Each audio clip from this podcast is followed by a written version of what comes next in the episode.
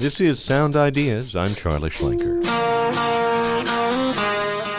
Even at the city and town level, politics has become more strident. This is a circumvention of a conversation that is tense. Point of order, difficult. Mayor. I'm calling a point of order. Here, Bloomington Council candidates say how they think they can get along. Plus, the normal town council candidates tell you their top priorities if elected. Illinois State University President Larry Dietz says he hopes the state will make student vaccination mandatory, and not too many McLean County jail inmates want to be vaccinated.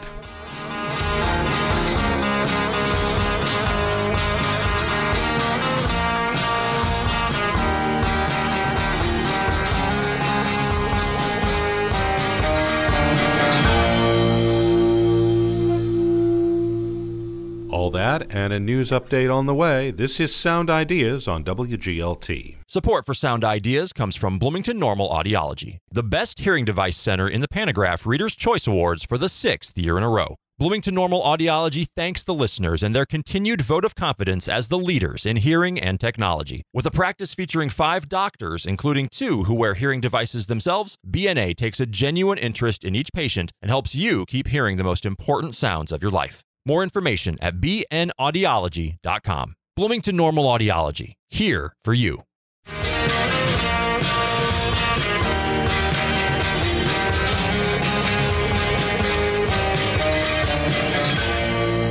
This is Sound Ideas. I'm Charlie Schlenker. Let's run down some of the day's top stories.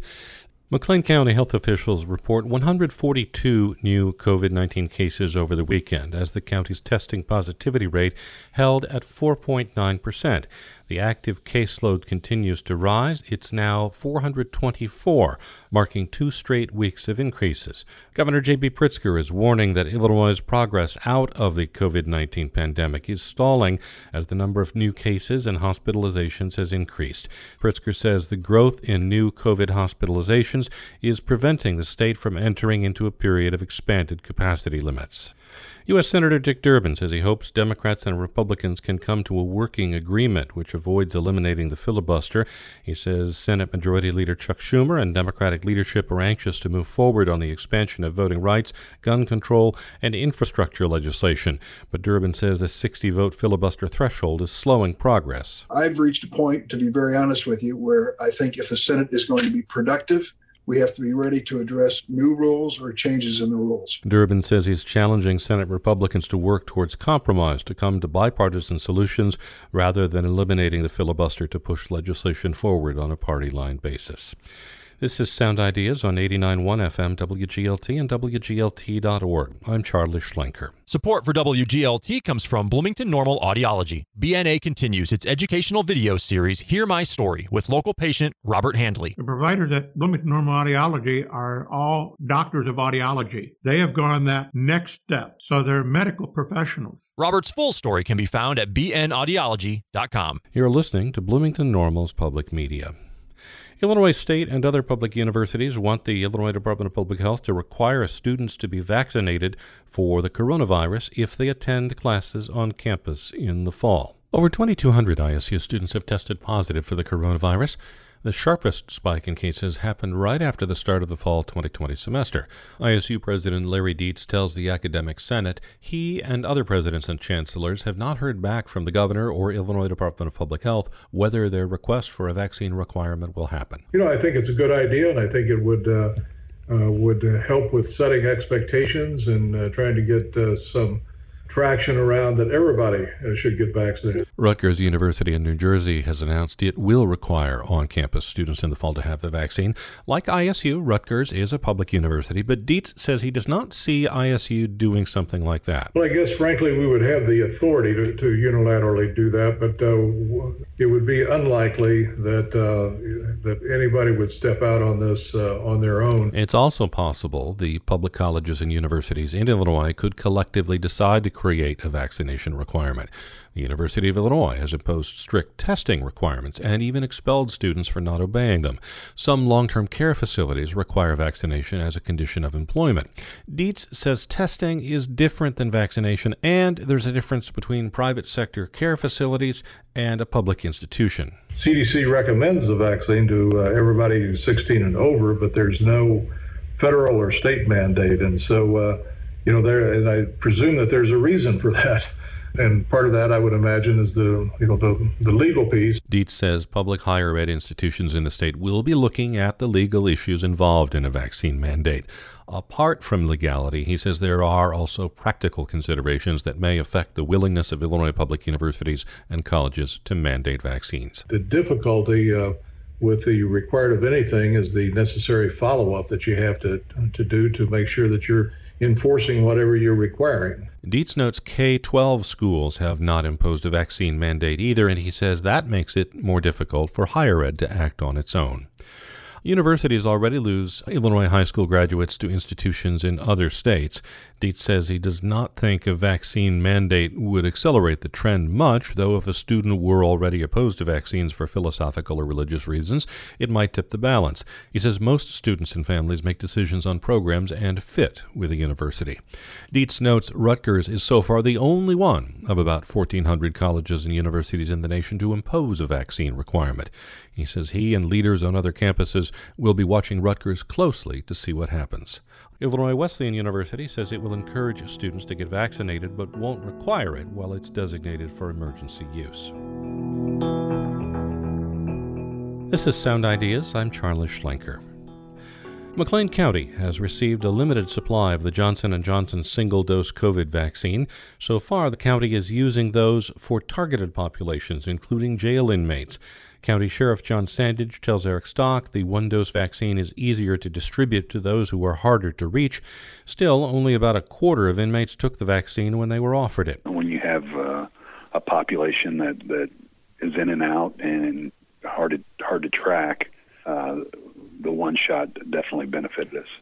So the jail population, of course, is a transient one, as you would alluded to. So what about new arrivals who come in after after this clinic? Yeah, we so our our initial clinic we had 64 inmates that chose to get the vaccine. Um, we think there will possibly be more um, once they see that there was no side effects or, or mild side effects from the shot.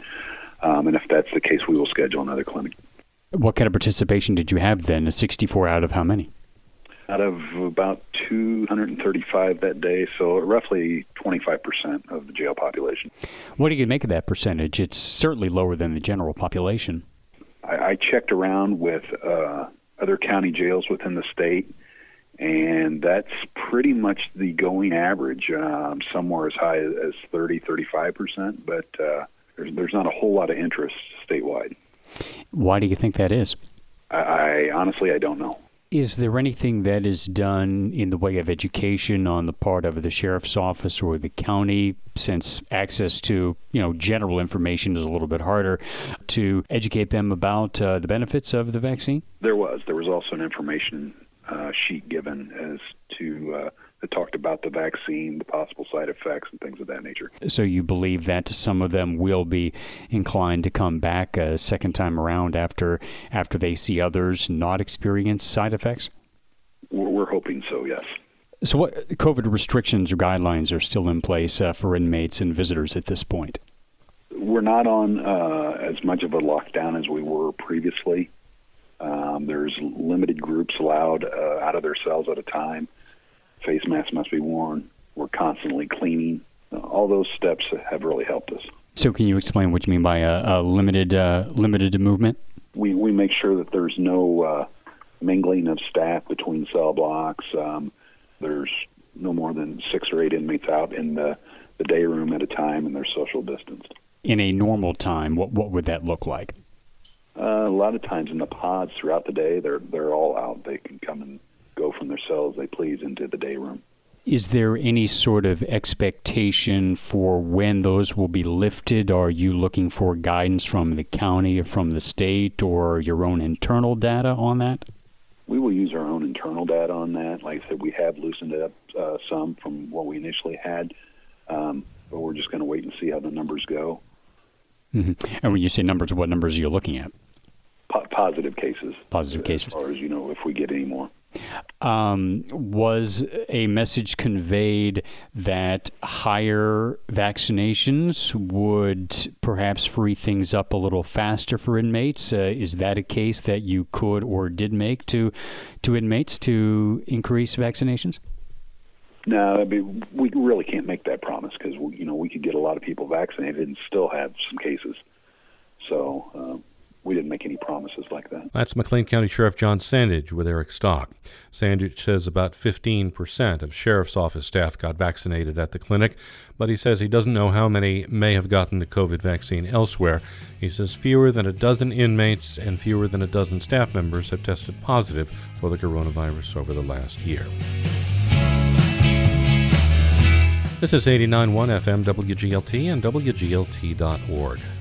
The job of a normal town council member doesn't pay much. It comes with a lot of headaches. It takes a lot of work to listen to residents and translate that into policy. Yet nine people are running for election to three positions April 6th. The three that win will have to do their day jobs as well, and any council candidate has only a limited amount of energy and time to serve the public, and a lot of buckets to pour that time into constituent service, infrastructure, business development, race and diversity, affordable housing, budgets, and on and on and on. This story is about which bucket each candidate wants to fill with the most significant part of their energy. There are basically two groups of candidates those who want the town to actively shape the future, and those who say they think the town has done too much shaping. Steve Harsh is one of the latter. Harsh says he's critical of an activist mindset for any council member. Given bucket loads of money to uh, uh, outside business to come in and directly compete with other like businesses, for one thing, you know, millions of dollars uh, going out the window there. Harsh says he also has negative feelings about the use of consultants to study policy choices and would work to stop that. To make a decision that these people were elected to make on uh, common sense decisions, but that they feel gives them the credibility to go ahead and spend the money to do the projects that they want to do, that they want to force on on the community, as opposed to letting the free enterprise system work. Another candidate in the camp of those who want to focus only on the basics is Donna Toney. She says the council should reduce its attention on things she views can wait and pay attention just to service. You know, the elderly are really the taxpayers. We all pay taxes, but they've been putting in for years. And my thing is, their water needs to be straight. Okay? We are human beings, so our pores are open, and anything can come through that. Donna Toney says she would spend her energy listening to residents to make sure the community as a whole has a voice to address problems. Carl Sela says his biggest effort, if elected, would be analysis of what he thinks is appropriate for the town to do. I'm good at looking at okay, is this really needed? Is there a better way to handle it? What can be delayed? uh, and so on. Sela is also in the government minimalist band of candidates who has questioned several council decisions over recent years, both big and small. So is David Paul Blumenshine, who helped lead a trip to the Washington, D.C. protest that became the insurrection at the Capitol. Blumenshine has not responded to WGLT contacts about his candidacy or the protest. The other set of candidates emphasizes tech development, growing the economy, and improving quality of life. Incumbent Normal Council member Scott Preston says it does take work to actively manage the future of the community and to keep it what he calls the best downstate community. For Preston, that means doing things that will keep a strong economy, good schools, amenities like the Constitution Trail, uptown, and parks. Making sure that uh, there's uh, making sure that you know we're doing everything reasonably that we can uh, to uh, to help you know provide safe and healthy uh, opportunities for the people of Normal um, and the businesses located here uh, to be able to operate their daily lives in a way in which they're comfortable. Preston says the town record of protecting taxpayer dollars is strong. That also sets him apart from the slate of government minimalist candidates. Preston says the recent double whammy of a train derailment and fire and an apartment fire on the same day is an example of the town doing what citizens cannot. For another candidate, the biggest emphasis is constituent service. A.J. Zimmerman says he wants to take the temperature of the town on a frequent basis. I want to uh, listen to what they, what the town, that is the constituents, that is the residents and business owners have to say, and and address concerns to the extent those concerns are are um, appropriately presented and thorough discussion is had of, of various alternatives and, and routes to be taken to address those concerns. Zimmerman says he also emphasizes economic development. He says that means not just bringing in new businesses near Rivian or growing small business, but making sure small businesses have help during the pandemic. Brad Middle Brad McMillan says yes, infrastructure, social issues, and business development all need energy and work, but for him, the opportunity to be a council member is a chance to be an ambassador for the community. To be a part of a leadership team that helps attract um, new business uh, to the region, you know, working with the Economic Development Council and the Chamber. And the, again, I think these things are interconnected because if you grow the economy, then you're going to have more resources coming in to pay for the needed infrastructure. Kevin McCarthy has been on the council for nine years, and he says if people have been watching, it's pretty clear economic development is his priority.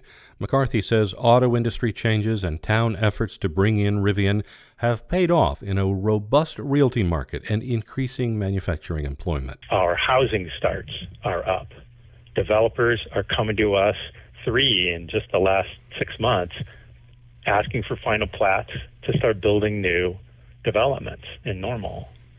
This is all really important stuff for me, for the the uh, resiliency and vitality of our future, that is where it is. McCarthy says economic development means stimulating not just the jobs of today, but the jobs of the future. He says if voters return him to the council, he wants to work on smarter infrastructure. That requires front end investment, McCarthy says, on things like community wide 5G access point design standards, so companies find both Bloomington and Normal predictable. He says the town will also have to decide on the next generation of intelligent traffic light signaling upgrades on state routes.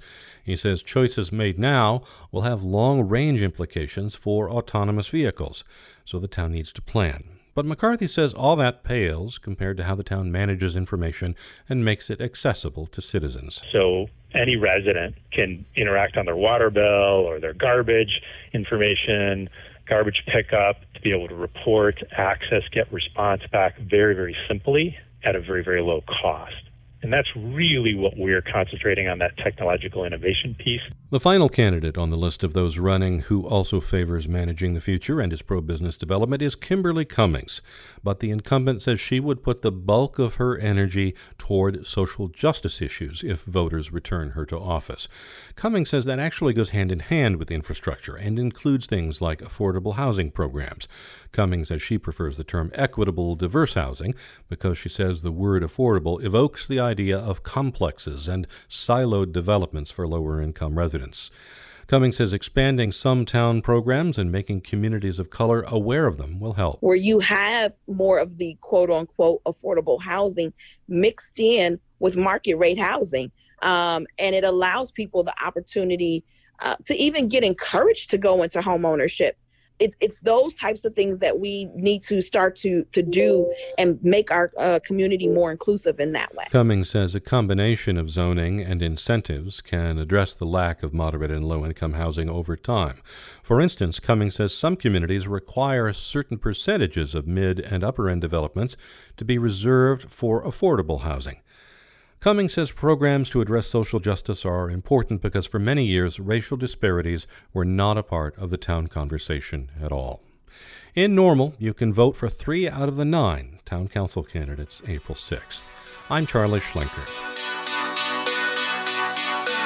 This is Sound Ideas on 89.1 FM WGLT and WGLT.org. As proven time and again, you can pack City Hall and protest and send letters to the editor, but if you can't get five votes on the council, it's moot. There's one week to go until the election. Ryan Denham has this look at how the candidates would approach each other. You don't have to look to Washington to find policymakers who just don't seem to get along, politically or personally. That this is a circumvention of a conversation that is tense. Point of order, difficult. Mayor. I'm calling a point of order. But We're here to speak substantively about this initiative that's before us, and Alderwoman uh, Creo has made this some kind of a personal attack for no justifiable reason. That's Bloomington City Councilmember Jen Carrillo being interrupted by Councilmember Kim Bray. Ditto this exchange three years ago between Councilmember Joni Painter and Mayor Tari Renner. The agenda Actually, that is wrong. Um, I'm no, talking about hey, hey, counsel. let me finish. Uh, excuse me. Uh, you actually do not have. Yeah, point of order. You do not The have. professional dynamics and working relationships will be key for the Bloomington Council after the April 6th election because there's going to be a lot of churn. Four of the nine seats could go to new council members, as well as a guaranteed new mayor. Molly Ward is the only incumbent on the ballot. One aggravating factor is Bloomington's ward system. Unlike in Normal, where council members are elected town-wide, therefore have all the same voters, Bloomington has nine wards. With low turnout local elections, those wards often flip on less than 100 votes. Mboka Mwilambwe is the only mayoral candidate with experience on the council, 10 years. The number one issue he sees in the community? I think it's, you know, the polarization that I have seen. Mwilambwe has pitched himself as a calm, fact-following, sensible candidate. He successfully pushed to make Juneteenth a city holiday. He says he'd like to find similar ways to publicly celebrate other cultures and bring people together. Once people have an opportunity to talk with one another and, and spend time with one another, we're no longer strangers. Neither of Mwilambwe's opponents, Mike Straza or Jackie Gunderson, have any experience as an elected official. Straza says council relations have improved since city manager Tim Gleason took over almost three years ago. He's done his part. He's continued to do his part. So the city council and the mayor has to do their part. We have to work together um, for the city. And yes, we'll have things that are our own personal thing, and we have to acknowledge that. But we have to also know that we have to sometimes put our personal feelings away Gunderson says her experience on various nonprofit boards were a training ground of sorts for working with people. There will be times that the city council disagrees on things. I think we all know that the, the city council is full of passionate people and people who want the city to do better. I don't think anyone gets in this job that, um, thinking that they want the city to do worse. And so understanding that we're all doing this together and that we need to show each other grace. There are head to head matchups in four wards throughout the city. In Ward 3 on Bloomington's east side, Sheila Montney will face Willie Holton Halbert. Montney is a State Farm executive, but she says that does not define her life experience. She grew up in rural Arkansas. Her family wasn't rich. Today, she volunteers to teach English as a second language to undocumented immigrants. I will respect everyone for their points of view because all of us bring with our own histories, our own experiences. Halbert is a Department of Corrections retiree and NAACP leader. Just because she's in an East Side ward, Halbert says that does not mean she doesn't care about the West Side food desert or O'Neill Pool's future. Halbert says she tries not to make politics personal. I don't assume when someone says something that I don't agree with that uh, they mean ill. I give people that benefit of doubt. In Ward 5 on the city's near east side, Nick Becker and Patrick Lawler are vying for the open seat. Lawler is a high school teacher, and he says there are places where common ground is likely, such as ways to improve downtown. But Lawler says the council needs to have some tough conversations about police reforms, about the way immigrants are treated. And we should not shy away from those conversations. Um, and that just because we are willing to engage in those conversations does not mean that we are creating that tension or that stress. We are merely kind of bringing it to the fore. Becker says in his career in business, he's often played the role of peacemaker. If you really dive in and understand not just what the opposing view is, but why they have that opinion and what is the, the lens that they're looking through to get that opinion, then you'll find that, you know, if both sides do that, generally we're closer to the right answer. In Ward 7 on the west side, Molly Ward is the only incumbent in the race, and she's only been in that seat since November. She is Carle BroMenn's spiritual care director, and she says there's a reason we have two ears and one mouth. The more that I can listen and foster that safer environment, a brave space for listening, the more our community can come together. Her opponent in the race is Kelby Cumston, a project manager overseeing affordable housing construction. He says working productively with those who don't see eye to eye with him politically is par for the course after a career on construction sites. Cumston says he met with every current city council member one on one when he applied unsuccessfully for the Ward 7 vacancy last fall. And I did that. I sat down for an hour and talked to all of them. And, and there's nobody on that council right now that I don't feel like I could uh, talk with and, and, work together on any type of plans and ideas. In Ward 9 on Bloomington's northeast side, Jim Fruin will face Tom Crumpler. Fruin isn't an incumbent, but close to it. He served on the council from 1995 through 2017. Now he's trying to get his old seat back. Fruin says building relationships with other council members is key. Small Open Meetings Act friendly visits can help. Just going to the full council meetings is not enough. But we can't spend our time as a group with one person or one issue if it doesn't have the support of the rest of the group. His Ward 9 opponent is ISU professor Tom Crumpler. He says civility and professional courtesy are vital to the council's working relationship. When you're talking about issues that are important, people can get, you know, um, passionate about issues, um, and, and there maybe appears to be some divisiveness. You know, from what I see, though, um, that's tends to be the exception and not the rule. I think most of the council members, um, as I observe those meetings, you know, want you know to do what's best for Bloomington, want to get things done. Another wrinkle is that four of the candidates you just heard from, Jackie Gunderson, Willie Halbert, Patrick Lawler, and Kelby Cumston, are all running together as the Progressive People First Coalition. Sheila Montney and Nick Becker have attracted their own similar base of support within their campaigns. The others have their own constituencies. Whatever the winning mix is, they'll have some work to do to get along. I'm Ryan Denham. Learn more about what's on the ballot at our voter guide. That's at wglt.org/election. Thanks for choosing Sound Ideas on WGLT, made possible in part by Bloomington Normal Audiology. I'm Charlie Schlenker. This is Bloomington Normal's Public Media.